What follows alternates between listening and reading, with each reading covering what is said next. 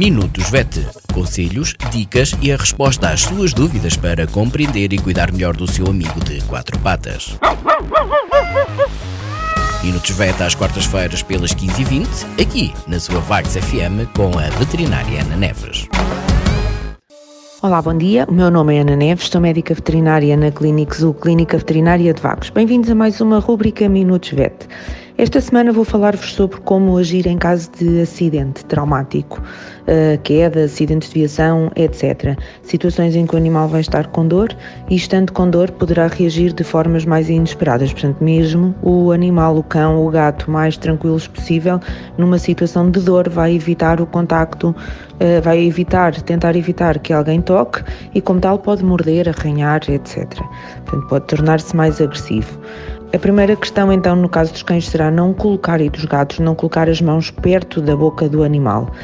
Tentar perceber qual o estado geral do animal, se está ambulatório, isto é, se consegue caminhar, se está consciente, se há hemorragias visíveis, se há fraturas visíveis, se respira normalmente de maneira a que, quando telefonarem para o centro de atendimento que eu irá receber, consigam dar eh, a melhor informação possível e vos possam também dar a, fornecer alguma eh, informação, alguma orientação para conduzir o animal. Pode ser necessário fazer um garrote, etc. E isso poderá ser explicado via telefone. Uh, relativamente à manipulação do, do, do, animal, como já disse, cuidado com a boca, se for possível nos cães colocar o assaime. Este é um dos motivos pelo qual recomendo que todos os animais, todos os cães façam o treino à utilização da assaime e estejam habituados a utilizar a assaime, mesmo sendo um animal eh, calmo, educado e que não, nunca tenha mostrado comportamento nenhum de agressividade. Se não for possível colocar o assaime, então tentar arranjar uma manta, enrolá-la em forma de cascol, de maneira a fazer um cascol que passe pelo pescoço do animal e que seja torcido de maneira a conter a cabeça do animal.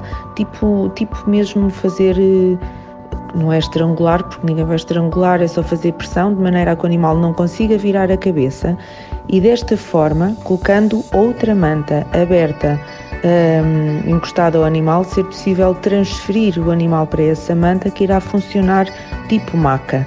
Portanto, essa manta aberta no chão, ao lado do, do cão e transferindo o cão para, para, essa, para essa segunda manta, conseguem agarrar nas pontas da manta e transportar uh, tipo maca para conduzir para um, para um carro e conseguir uh, transportar para um centro de atendimento. No caso dos gatos, eles não, têm, não só têm boca, como também têm garras. Portanto, aqui temos que ter a preocupação com a questão da mordura e de, de, do arranhar. Então, a, o cascol e a, e a manta tipo maca não vão funcionar tão bem.